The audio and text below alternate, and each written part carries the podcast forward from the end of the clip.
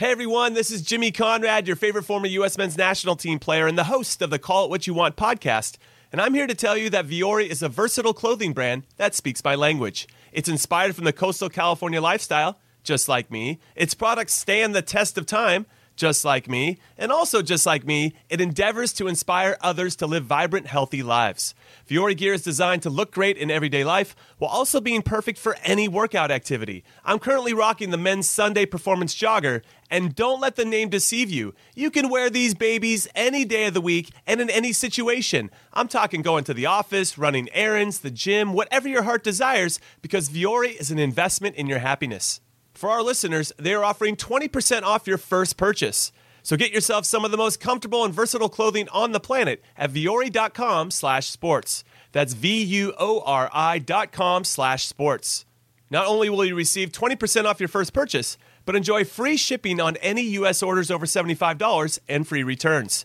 Again, go to vuori.com/sports and discover the versatility of Vuori clothing.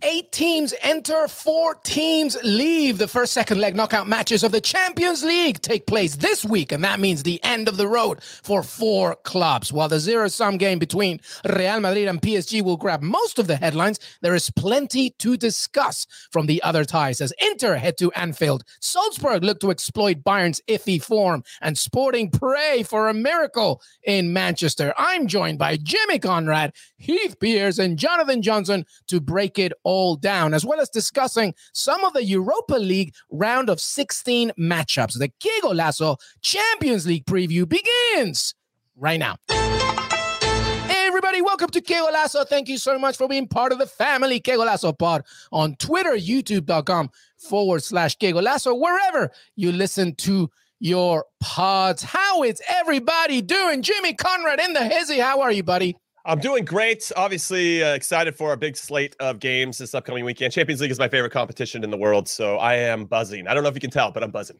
You are buzzing, my friend. We're always buzzing for the Champions League, of course. Heath Pierce, how are you, man? I was good until I found out Jimmy's not wearing pants. I just want to point that out from the start. I know we said we weren't going to mention it, but he came back from a long flight, and it turns out when he wears a jersey, he doesn't wear the full kit underneath. Hey, we got to do what we got to do to be comfortable while we're speaking. Yeah. I need some air down there. Please, make sure that you have a blanket at least. Oh my goodness, Jonathan Johnson. Do they do the same thing in France? Jonathan Johnson, how are you, buddy? Yeah, doing good, thanks. Not the way I wanted to start my Monday afternoon. Amazing visual. What are you talking about? Jimmy's wearing on the lower half. But no, you know what? I'm kind of disappointed that we're going to be chatting Champions League football today, given Villa's absolute annihilation of Southampton over the weekend. It was Champions League worthy. Absolutely. Absolutely. I love it. But from Jimmy Conrad's bottom half to the top half of this show, let's begin here. Liverpool against Inter. We're doing the Tuesday games first. Liverpool hosting Inter Milan. And by the way, they have a 2-0 lead, of course. Inter Milan destroyed, naturally, I think. Salernitana are not that great. They won 5-0. This past weekend, Liverpool winning against West Ham, with Napoli losing yesterday, by the way.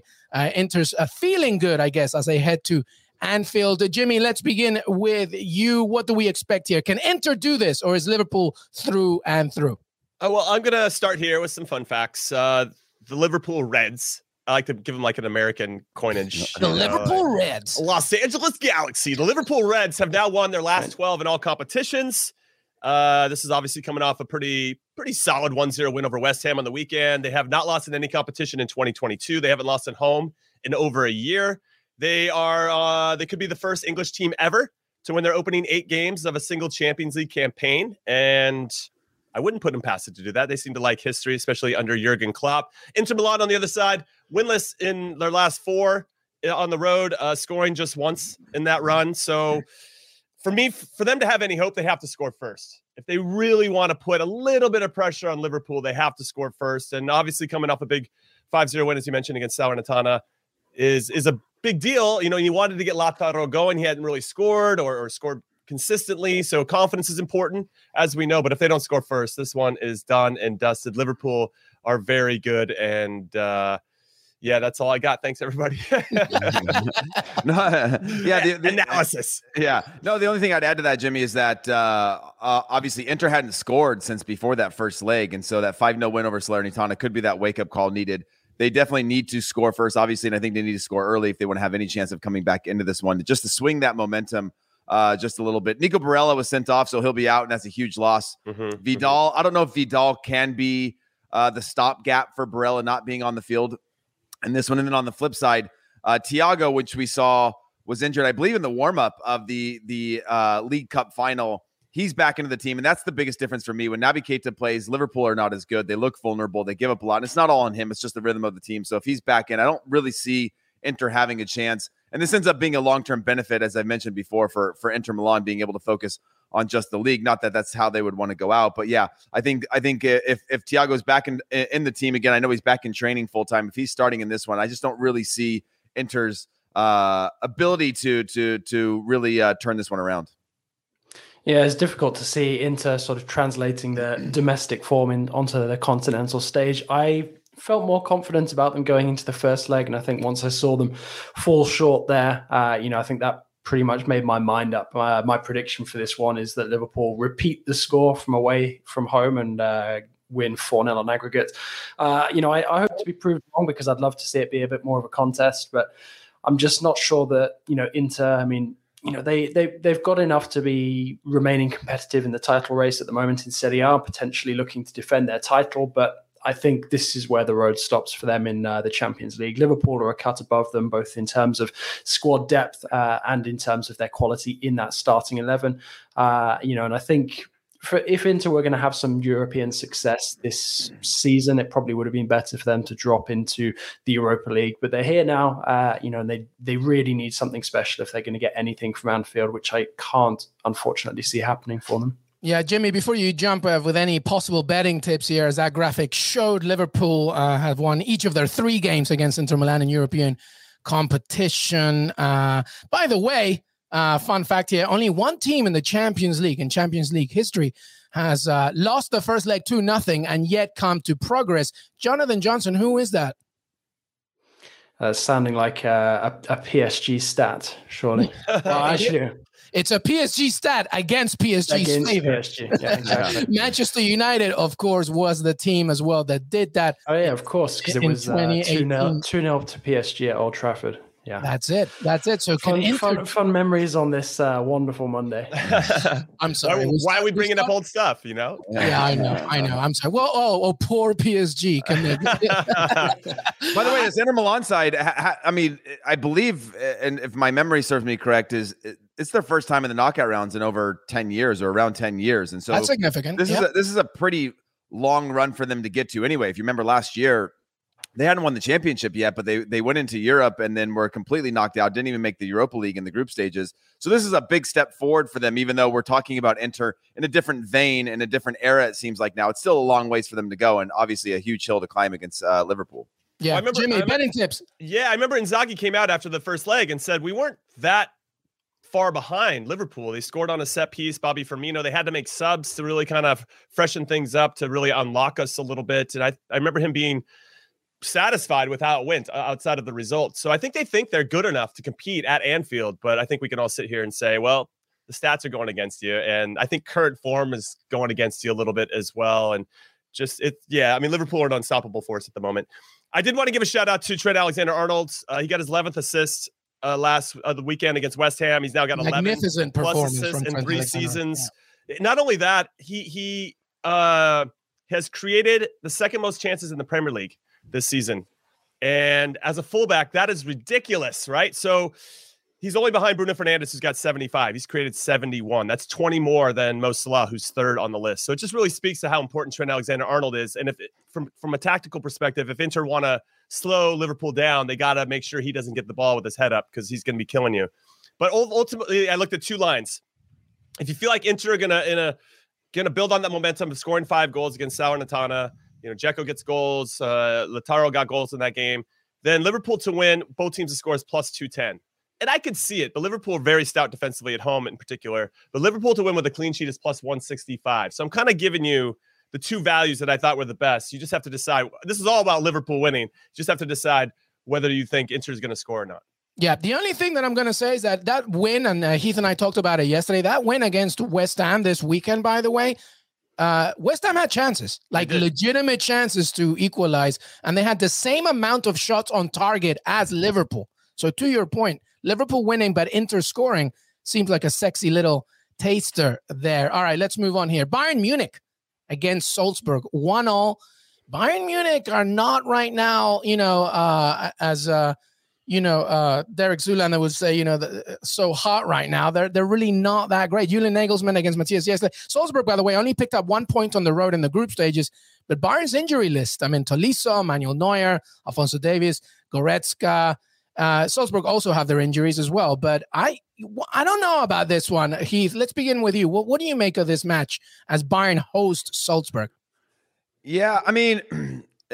Neuer being out, I think, makes a big difference, but not a huge difference when you're looking at just the depleted side of Salzburg. I think they've got eight plus injuries. I mean, two of them are really their only significant ones within the team. I think Okafor will be out, and Adamu will start up top. He scored over the weekend, which I think is a positive. And then in the back line, you have Piatkowski, who will likely start in this one. And so it's hard for me to really think that Bayern aren't going to be able to pull this one out, even though Bayern haven't been in the greatest form either, winning only 2 of their last 5 in all competitions. They've been really weak in the league, even in Europe. Obviously, a draw against Salzburg, no disrespect to them, is sort of a flat result for Bayern Munich with the standard that they've set. And so I don't think Bayern are going to struggle to get through this one, but I am worried about Bayern's form in general and how far they can go in the competition, considering they are not playing very well. They're not getting results against the teams that they usually do. I think that they've got enough gap in the league table to sort of be comfortable there, but they're not doing it the way it's similar. Again, I mentioned this yesterday in the weekend recap. They're similar to City in the sense of City pre this weekend. They're going through this phase where they're in a little bit of a lull. They're not playing really great. They're not giving up a ton of points, but they look vulnerable. And with Salzburg starting their best sort of 4 or 5 up top, their midfield still intact in terms of the 8 injuries that they have. They've got an opportunity in this one to do something if they can strike early, but I think this might be another hill that's too big to climb, and Bayern might face a foe that's too strong for them to beat maybe in the next round. Yeah, it's weird to be talking about Bayern and for them not to be scoring a truckload of goals and for Lewandowski not to be banging in 5 every week at the moment. I mean, I do think that there is, a significant influence stemming from Manuel Neuer's absence. I don't want to blame it all on Sven Ulreich, but he always seems to unfortunately be the wrong guy in the wrong place at the wrong time.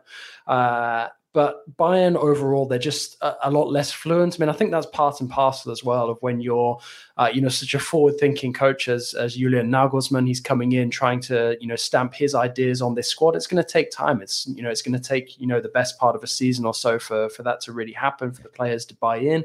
But, I think that Bayern, they will have been surprised by, how they haven't been as dominant as usual over the last couple of weeks. I think that loss to Bochum really shocked them as well. They haven't been racking up the goals in the same way since.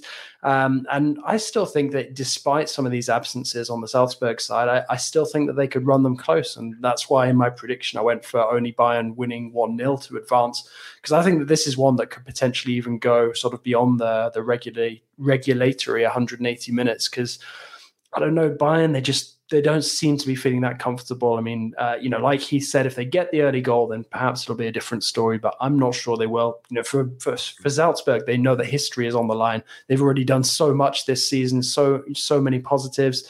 Jeißler is now one of the bright young coaches that everyone's looking at in Europe. But, for me, they come to Munich with little to lose, everything to gain. They'll be so motivated for this, and I don't think that Bayern will relish going up against them. No, JJ, I think you make some great points, Heath, as well. The team for Salzburg is so young, and confidence is so razor thin. It's either all or nothing when you're young. Either I'm the best player of all time, or I'm the worst, right? So if they can score first and get that little bit of belief, like they did in leg one, I think that carried them on to really hold off Bayern for a significant amount of time. I think there is a chance for them to do it. But as Heath mentioned, there are some significant injuries. And I'm looking less at Okafor, who I do think is important. But Adamu came in and scored in the first leg when he replaced him in leg one. So I think he's got a little confidence. And as he said, he scored on the weekend. But Piatkowski in the back, They're missing two of their normal center backs, either their starter or their Ongueni or Solé, kind of the guy that usually backs him up. And Piatkowski's 21 years old. He's only made one sub appearance in 7 Champions League games. He's only played in 9 out of 21 Austrian Super League games. Like Austrian Bundesliga, excuse me. When you have, I mean, imagine you're 21. You haven't really played that much this season. And by the way, you got to mark Robert Lewandowski. It just doesn't add up to winning or having success. So I think if Bayern get this first goal, they're going to maybe relax, and maybe they shouldn't, but I think it's going to give them the The first goal in this one is very, very important. And I think that if Salzburg scored, I'd be a little squeaky bum time, a little nervy, I think, for Bayern, because sometimes they have trouble kind of figuring out how they're going to solve teams that bring that type of energy and belief. That said, I like both teams to score, minus 125. You know, I don't like to swim in negative waters, but that's pretty good. I just think because Sven Ulreich's in goal, they're not as confident sitting in front of them. And then I like Bayern to win, both teams to score plus 130. Yeah, I like that. Historically speaking, obviously, everything's going Bayern's way. Every time they faced Austrian competition in Europe, they've won it. That's been 5 times. But Salzburg here, you know, just like Jonathan Johnson said, they got nothing to lose, man. You can just go out there and just try and do it. And if you can, even if you concede early, I think the game plan doesn't change because you still have to score. Yeah. Any final thoughts on this one, Heath? I know you wanted to conclude and bring it home. Just real quick, obviously Jimmy got it right. I got it wrong there on the Adamu. He was scored in the first leg, not over the weekend. So He did both. Did he? Okay. Yeah. I wanted to make sure in case I got that wrong. I get things wrong often, and I'm just learning to live with my mistakes and apologize early, and then just face the firing range on the internet. But the other thing was that just the last thing I wanted to say about Salzburg is they're not great on the road. Just historically, I think in their last 7, they've only won 2 on the road, which is not a great stat when you're going to play against Bayern Munich, who again aren't at their best right now. But playing on the road is sort of a mentality thing, and when that starts to become fragile, that cracks a little bit. It's difficult to turn around, especially against an opponent like Bayern Munich. Yeah, absolutely. I mean, Salzburg winless away from home in the Champions League so far. All right, we didn't do this before we take the break, but let's do predictions from both games just to remind ourselves, everybody, just very quickly. On Liverpool Inter, what can we expect and who can go through here? Let's go with you first, Jonathan Johnson. Liverpool Inter, what do you expect in the second leg and who goes through? Yeah, I've got Liverpool winning 2-0, so that'll be a 4-0 aggregate victory. There you go. Jimmy Conrad? I got 2-1 Liverpool. I'm going to give a little love to Inter. They're going to find the back of the net in this one. Yeah, I think they'll find the back of the net, but I'm going with a 3-1 Liverpool. I'm going 3-1 Liverpool. Heath Pierce, Liverpool Inter? I'm going to go Liverpool 2-1. It's hard for me to think after Lautaro Martinez's hat trick that he's not going to be in form to at least score something here. But I think Liverpool are going to be too strong. All right. So, Jimmy, you said you had Bayern winning here, but Salzburg scoring in this one? Yeah, I got 3-1 Bayern. I think that it'll be tight for a while. And then as Bayern's done to Salzburg in the past, once like the 75th minute hits, they get tired because they can't chase anymore. And then the experience of Bayern comes and scores like 17 goals. Yeah. Heath Pierce? Yeah, I like the same. I mean, as that game goes on, if Salzburg are forced to sort of be close enough that they've got to take chances, I think that's where Bayern are going to capitalize on a few chances and finish it. So I'm saying 3-1 as well. Yeah, I'm going 3-2. Jonathan Johnson, what say you? Man, I'm going 1-0, so another one-goal victory for Bayern. But, I was the worst advertisement, the worst advertiser of Champions League ever. I was tempted by the 2-1 Bayern. But as Jimmy said, I don't like swimming in dangerous waters, so I'm going to stick to my guns, and I'm going to say that Bayern are going to continue to struggle here. They'll go through, but I just don't think it'll be all that convincing. All right, it's not quite a cheese pizza, but it has some olives on it, so you know we'll, that's where we'll go with that one. All right, well at least I swim while wearing shorts in those dangerous waters. By the way, you got to live a little, JJ. Get out there, baby. Let it hang. Let it get out there. It's early in the morning for the West Coasters in this show. By the way, as far as I'm concerned, I'm surprised they have clothes all together. I mean, I'd be dead when we do this Champions League preview. But that was Tuesday's action. We're gonna take a break. When we come back, Wednesday's action, which obviously includes the miracle that Sporting is hoping for against Man City, and of course the headliner as Real Madrid host PSG. Champions League preview. Kegolazo, Heath Pierce, Jimmy Conrad, Jonathan Johnson, LME. We'll be right back. Robert Half research indicates 9 out of 10 hiring managers are having difficulty hiring. If you have open roles, chances are you're feeling this too.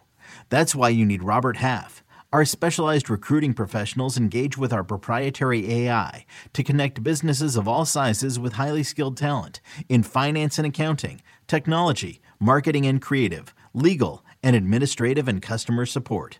At Robert Half, we know talent.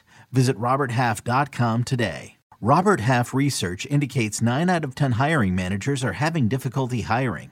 If you have open roles, chances are you're feeling this too. That's why you need Robert Half. Our specialized recruiting professionals engage with our proprietary AI to connect businesses of all sizes with highly skilled talent in finance and accounting, technology, marketing and creative, legal, and administrative and customer support. At Robert Half, we know talent. Visit roberthalf.com today. Welcome back, everybody. Champions League preview as we look to the second leg of these matches. Now we're on Wednesday, but first of all, I wanted to remind you about, this year, 2022, marking the 50th anniversary of Title IX, and the Attacking Third podcast is celebrating the anniversary all of March for Women's History Month. Each Tuesday during March, host Lisa Roman and Sandra Herrera will chat with groundbreakers in women's sports from Sam Ewis, Katrina Adams, Amy Traskan, Leslie Weiser. Listen to Attacking Third's Title IX Tuesday on Apple Podcasts, Spotify, and wherever else podcasts are found. All right, let's go. We got some news here. Developing news, please. We're being transparent as we tape. The latest on a major star, a major factor in this game as Real Madrid hosts PSG, who lead 1-0. Jonathan Johnson, our Paris-based PSG insider, tell us what's the latest on Kylian Mbappé. Yeah, so Mbappé picked up a knock in training on the Monday, so 2 days before the game. It doesn't sound initially like it's too serious, but obviously with the game just 2 days away, it sounds like it's serious enough to make him quite a significant doubt for that. And obviously, for PSG to be going into this game without Mbappé, I think that suddenly changes the complexion of this tie completely, because Mbappé so far is the difference between the two sides, as we saw in the first leg. But also, whenever you watch PSG this season, as we saw again over the weekend, Mbappé was suspended against Nice, so it's not even like he played in the last couple of days. PSG just look awful without him. They really do. They don't seem to have much purpose. There's very little attacking threat, despite the quality that they boast within their ranks. So for Mbappé to potentially miss the call for this game, I think that's a huge blow. And although you could make an argument that on paper PSG have enough quality to go to Madrid, get a result, and obviously a draw is good enough to send them through, given the way that they won the game in the first leg, it's going to be a massive ask mentally, because Mbappé makes that difference to this squad. When he's there and when he's not there, you notice it every time. This is a game that you don't want to be going into without your talisman. And that is what Mbappé has emerged as for PSG over the last few months.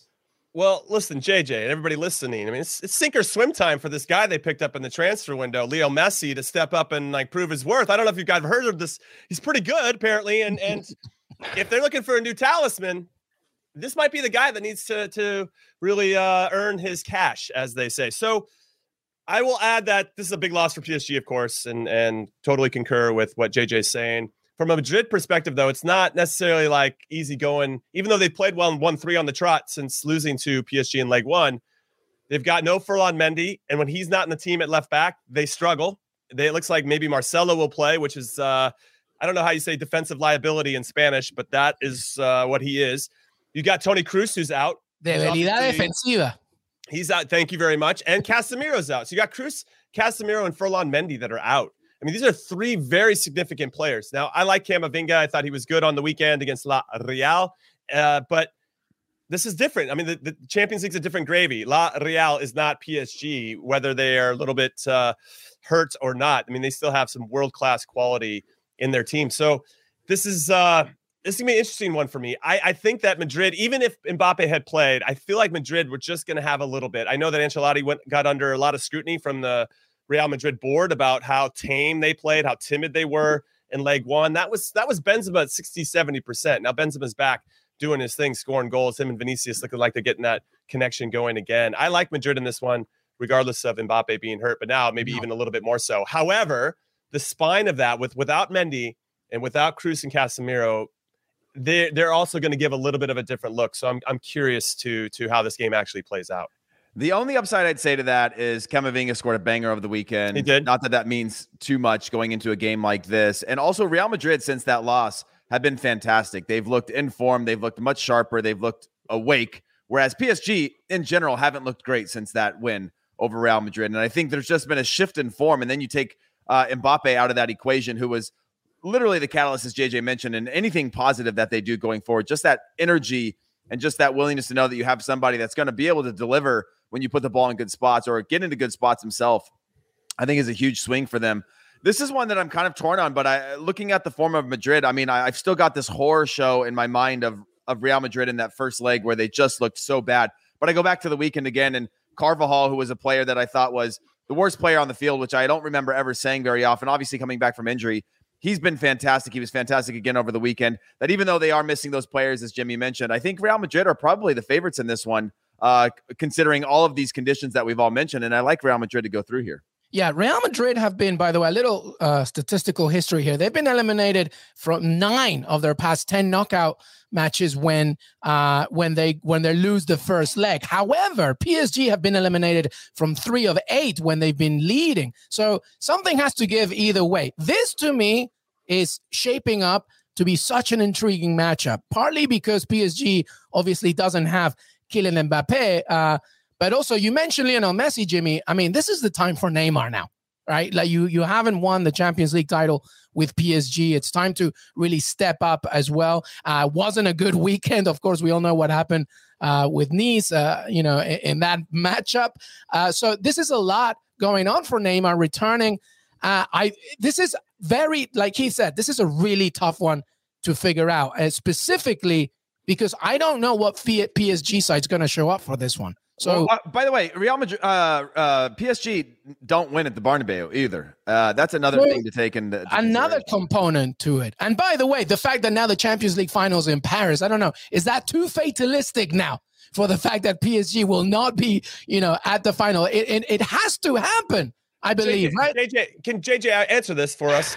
I feel like this PSG team seems to play better when their backs are against the wall, when there's a little bit of pressure for them to fight out of, as opposed to which is what's happening right now. Some random game against whoever, Troyes. Don't call that random. That's a big game for a 16-point lead at the top of the table. I feel like maybe they just need competition.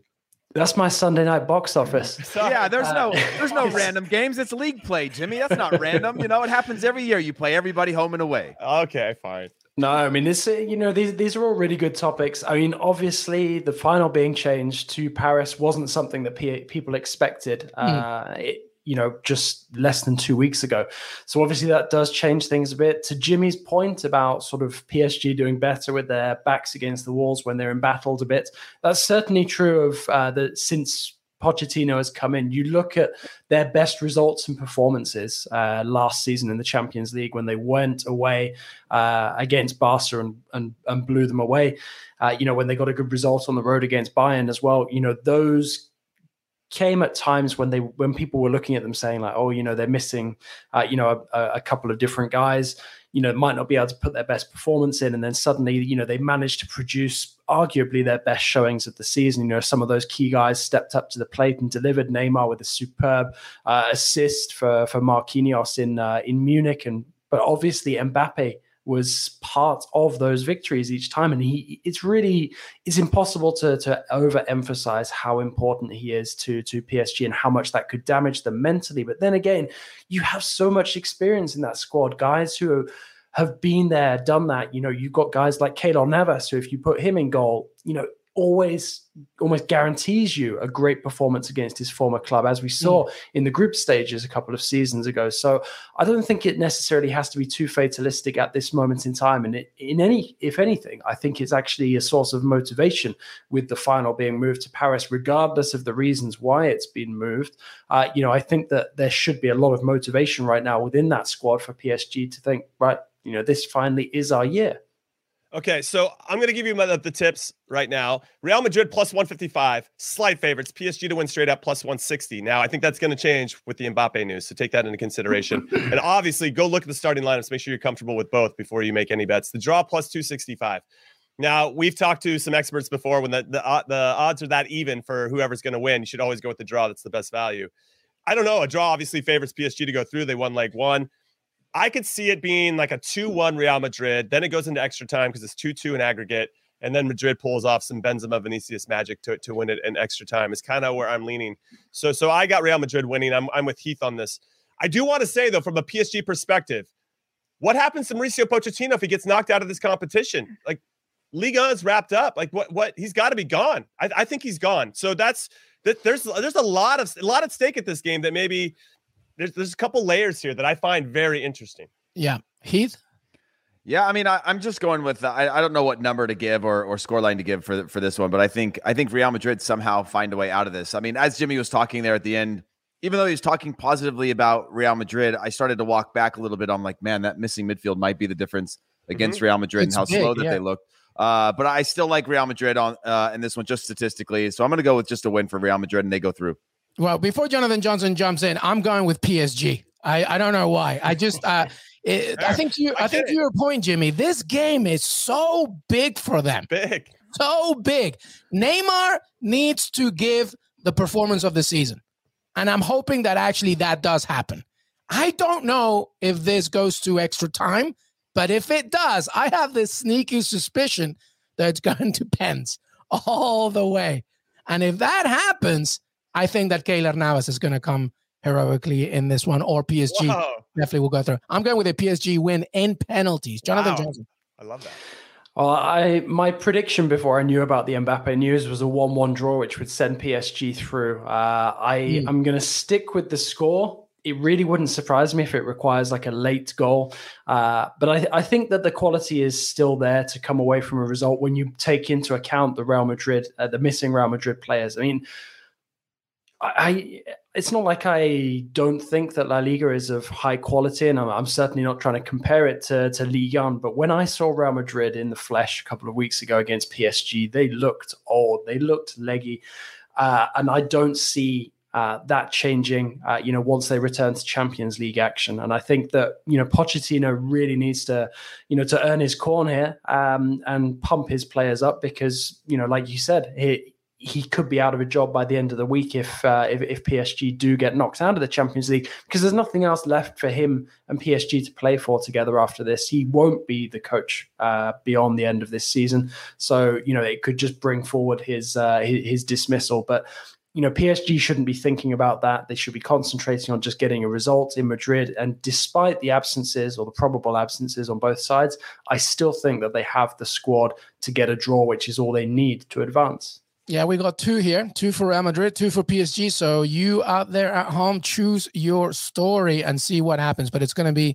a great night, hopefully, of a lot of action. All right, well, this one's easy. Man City, 5, leading Sporting, 0. I mean, this is done. Is it not, Heath Pierce? It's done. Yes. to answer your question, yes. Okay, so I guess the bigger question here is what do you expect from Man City in terms of the lineup, and also judging from that win against Manchester United, what can we expect? I'm expecting obviously heavy rotation, which is never really a terrible thing when you're Man City and the bench that you have. I'm expecting a rotation squad in this one, and even if they win 2-0, whatever, it's still pretty easy pickings. Yeah, I mean, you just have the ability now to rotate your squad differently than you did before. Raheem Sterling didn't play over the weekend, so he can step in and get his minutes. Didn't even come off the bench in that one. And so it's set up perfectly to get him a run and start to rotate players, allow Phil Foden to get a rest or De Bruyne to get a rest. Ruben Diaz gets another rest, which if he was sort of close enough to being fit and this was a tight one, you would expect him to probably have to be thrown to the Wolves in this one to sacrifice. And now it's just a great scenario. It's sort of the luck that Man City have had all season long, is that the moment that they have any sort of issues, it's sort of at a different time or a different pace when the league in itself, the Premier League, is getting depleted by rosters and their rosters getting depleted by COVID. And then now a situation here where you're being given this cushion. And not to say that's luck. You beat somebody 5-0, you get to rotate whenever you want. You earn the right to rotate your squad here. But coming after a huge win where they didn't really pick up any knocks over Manchester United, it's just a great window for them to rest, rotate, and know that there's a huge buffer that you could actually get a huge rest out of most of your squad and still feel safe knowing that you can bring 3-4 players off the bench if there was a 2-goal swing and you had to shut the game down. Yeah, on top of that, I would consider looking at partnerships that you want to strengthen with Ruben Diaz out, especially in the back line. You get Stones and Laporte some more minutes. They have Three games coming up away from home: Crystal Palace, Southampton, and Burnley. And all those are going to just be a fight, right? There's nothing beautiful. Yeah, I mean, they can, all three of those teams can play at times, but ultimately they think when they're playing against the Man City, we got to drop back and we got to fight to get results. So they know what's coming. And I think that there will be some rotation from a Sporting perspective. They just lost to Porto in leg one of the Portuguese Cup semifinals. They were up 1-0 and they gave up 2 goals to go 2-1. They're just probably not in their best form at this particular point in the season. And I think that their coach, Ruben Amorim, might just want to start playing some younger players. They just had a player start this past weekend in a 2-0 win, Dario Asugo. And I throw his name out there because I want you to remember it. He's 16 years old. Oh, Jimmy, we all play Football Manager. We know all the 16-year-olds. Okay, if you know Dario Asugo, then that's fine. He's been old for my team. But Sporting, the previous youngest starter in the history of the club was Luis Figo. So they really, really believe in this kid. And why not? Yeah. Why not just throw him out there and see how he does? You know, well, maybe or maybe don't. Because that sounds horrible. If I was 16 down 5-0 in the second leg, being like, you have this, man. Well, I don't know. Maybe you don't want to showcase him because then City can come in and buy him, and you're like, oh, great, sweet, we just lost our best player. But I don't know. It's an interesting moment for Sporting and what they elect to do. I mean, they're going to go out there and fight and make it difficult. But yeah, 5-0 is just too much. Yeah, I think this one has to be all about pride for Sporting, and for City. You know, like you guys have already said, it's a luxury position for Guardiola. And if there's one coach who might not look to exploit that to its fullest, it is definitely Pep. But I think there's a lot of positive things that come out of that win over United over the weekend. I thought that Grealish going 90 minutes, and actually starting to look like the player that City spent all of that money on, will be quite encouraging for them. And for them to be able to put him out on the pitch in the Champions League, should bode well for them heading into the business end of the season. But I mean, really, it's over as a contest. It was over as a contest before the end of 90 minutes in Portugal, and I can see City winning this one, but I don't think it'll be anywhere near the same level of intensity. That sort of desire to crush Sporting that we saw from City in the first leg. So a 2-0 win for City wouldn't surprise me. But still, if you look at that 7-0 on aggregate, that is a thumping. Yeah, I have 2-0 as well. Heath? Yeah, I think 2-0 sounds right. I mean, I'll just follow the crowd. Well, what's interesting is it's so heavily favored on the odds and on Caesar's Sportsbook for City, rightfully. But the over 3.5 goals is plus 105. And I'm looking at that because I could see Sporting scoring 1 and then City's being like, all right, we'll score 5 at the 3 or whatever. It doesn't matter.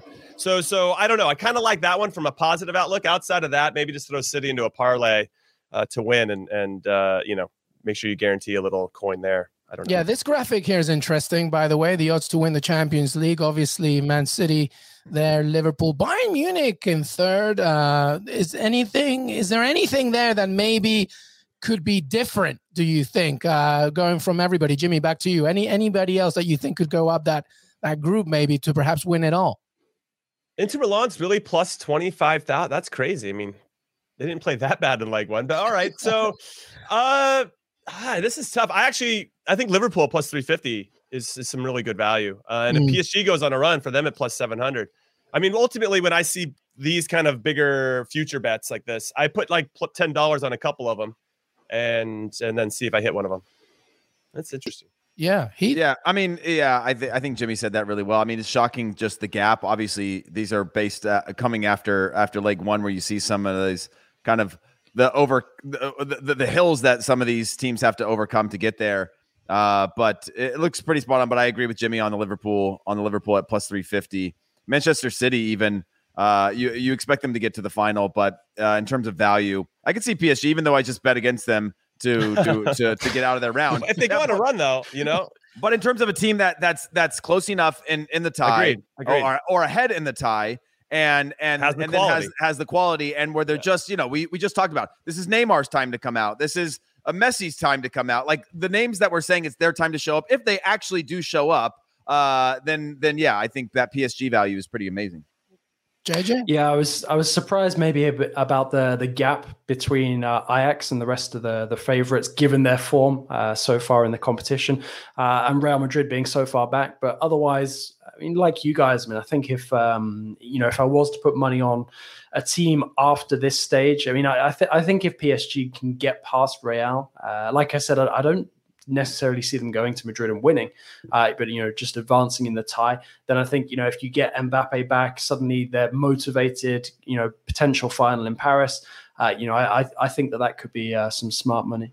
Yeah, listen, if they beat Real Madrid, I'm originally at the very beginning of this Champions League season, I said PSG will win the whole thing. If they beat Real Madrid, they're winning the whole. I'm sticking with that. I'm just gonna, plus 700 is pretty sexy. All right, let's wrap up here with our quick Europa League preview. Of course, as some games have now been sorted out for, the round of 16. And Wednesday, 12:45 Eastern, Porto against Lyon, Betis against Frankfurt. And on Thursday, Sevilla against West Ham, Leipzig, Spartak has been cancelled, of course.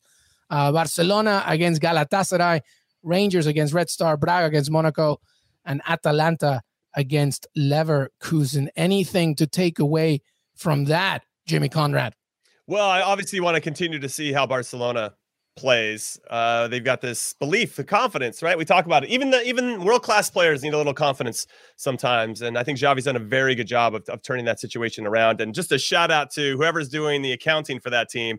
The fact they can sign all these players and get all this stuff and they're bankrupt is just amazing. It just really is. Jimmy, work of art. No one's doing accounting. That's the thing. Yeah, well, that's you know what? Accounting works usually after this year, they'll go back and they'll look at it and they'll figure it out, And I believe you need to thank Goldman Sachs. Yeah. Now the other match though that really stands out for me is Sevilla versus West Ham. West Ham, I mean, they got a raw deal drawing Sevilla in the round of 16. Sevilla have won 6 out of the last 16 Europa League competitions. The finals in their home stadium. It just looks like it's fate that Sevilla is going to go through. West Ham won their group. We're very good in the group stages. We're in good form now. When they come into this game, getting knocked out of the FA Cup by Southampton, losing to Liverpool on the weekend, even though we could argue they maybe deserved a little bit more, they still lost. So they're kind of tail between the legs coming into this. And I think this is one of the challenges of being one of those teams that doesn't spend like the top 6 does in the Premier League, but still wanting to be in Europe. And do you have the depth to compete in multiple competitions? And this is the proof's in the pudding. We're going to find out. But I like Sevilla in this one, especially leg 1. They've only lost once in all competitions at home this season. Yeah, I'm going to take a bit of an alternative look at it because obviously I like to keep an eye on all things French. Porto-Lyon, coming into this one this was a Champions League caliber match just a couple of years ago. So to have that, to enjoy on the Wednesday is something I'm looking forward to. Betis, I think I said it in last week's podcast, I was really worried about what this run of games might do to them and their momentum. Sadly, it looks like they're losing ground sort of on all fronts at the moment. And I just hope for them that they've got enough in the tank to get them past Frankfurt and keep this European adventure going a little bit more, at least until the quarterfinals. And then on the Thursday, Braga, Monaco up until their win against Marseille have really, really been struggling since Philippe Clement came in as coach. So I think that they could really do with rediscovering a bit of form in Europe because they're going to need some momentum towards the end of the season if they're going to break into the Champions League spots in Ligue 1, because competition in that part of the table at this moment in time is very tight. Also, Atalanta-Leverkusen, that's another game, between two teams that have a lot of Champions League experience, a lot of quality players. So really looking forward to seeing that one as well. Yeah, the game that I would follow up on is exactly that, the Atalanta-Leverkusen game. Obviously, Atalanta losing over the weekend to Roma. Gasperini taking 3 players out before the 60th minute mark, which for a team that has some rotation or has some depth, they don't have that much depth, and obviously still tinkering, trying to figure out, or resting legs for this upcoming match. And Leverkusen looked really good against Bayern Munich. And obviously they're still without Patrick Schick. I'm not sure if he'll be back. Obviously he scored 25 plus goals, I think, across all competitions. And he's their main go-to player as they go on this quest in Europe, as well as try to, finish top 2 in the Bundesliga. This is going to be one that if you like goals, this is the game that I'm going for. Obviously with Diaby and Adli and Florian Wirtz, 3 young players across the midfield. It's just a really fun team to watch. And they certainly have that confidence of what I would say the RB Leipzigs and others of the past that play these young players. Those young players seem to be in really good form right now, and so it's certainly one to watch. Yeah, so you know that you have it. Europa League on Wednesday and Thursday, and by the way, West Ham's meeting with Sevilla will be their first against Spanish opposition in Europe in over 40 years. So should be a good, interesting, but as the boys mentioned, so many good games to preview. All right, that's it. That's the end of our Champions League / Europa League preview. Kegolazo, final thoughts. Jonathan Johnson, let's begin with you. Final thoughts, buddy. Well, just looking forward to this midweek slate of games and picking through it with you guys later in the week. Absolutely. Heath Pierce? Thanks for having me, guys. It's been really fun to see your faces again. Monday, kick off a nice little Monday. Jimmy, I apologize for telling the audience that you didn't have pants on. Okay, I'm comfortable, so it's all good. My final thought is I'm doing a crazy 7-leg parlay for the Europa League. I've got a draw, Porto Leon, Betis to win over Frankfurt, Sevilla over West Ham, Barcelona over Galatasaray, Atalanta and Leverkusen a draw, Rangers over Red Star, and Braga Monaco draw as well. Wow. If I put down $100, it'll pay me $28,000. So I probably will see you guys never when that hits. You are the fifth Teenage Mutant Ninja Turtle, because that's a lot of cheese pizzas. Wow, we're all going to the Champions League final on Jimmy and dinner on him as well. A lot of pizzas, I think. But thank you, everybody. Jimmy Conrad, thank you, buddy. Thank you. Thank you, HP. Thank you. Jonathan Johnson, always a pleasure. Cheers, guys. Thank you, everybody. Make sure to follow Kegolazo on Twitter, youtube.com/Kegolazo, wherever you listen to your pods. Enjoy the European Action, Champions League and Europa League, where you can watch it. By the way, Paramount Plus, don't forget, and CBS as well. 7-day trial, all that goodness. Have a great, great beginning to your week. We will see you next time. Till then.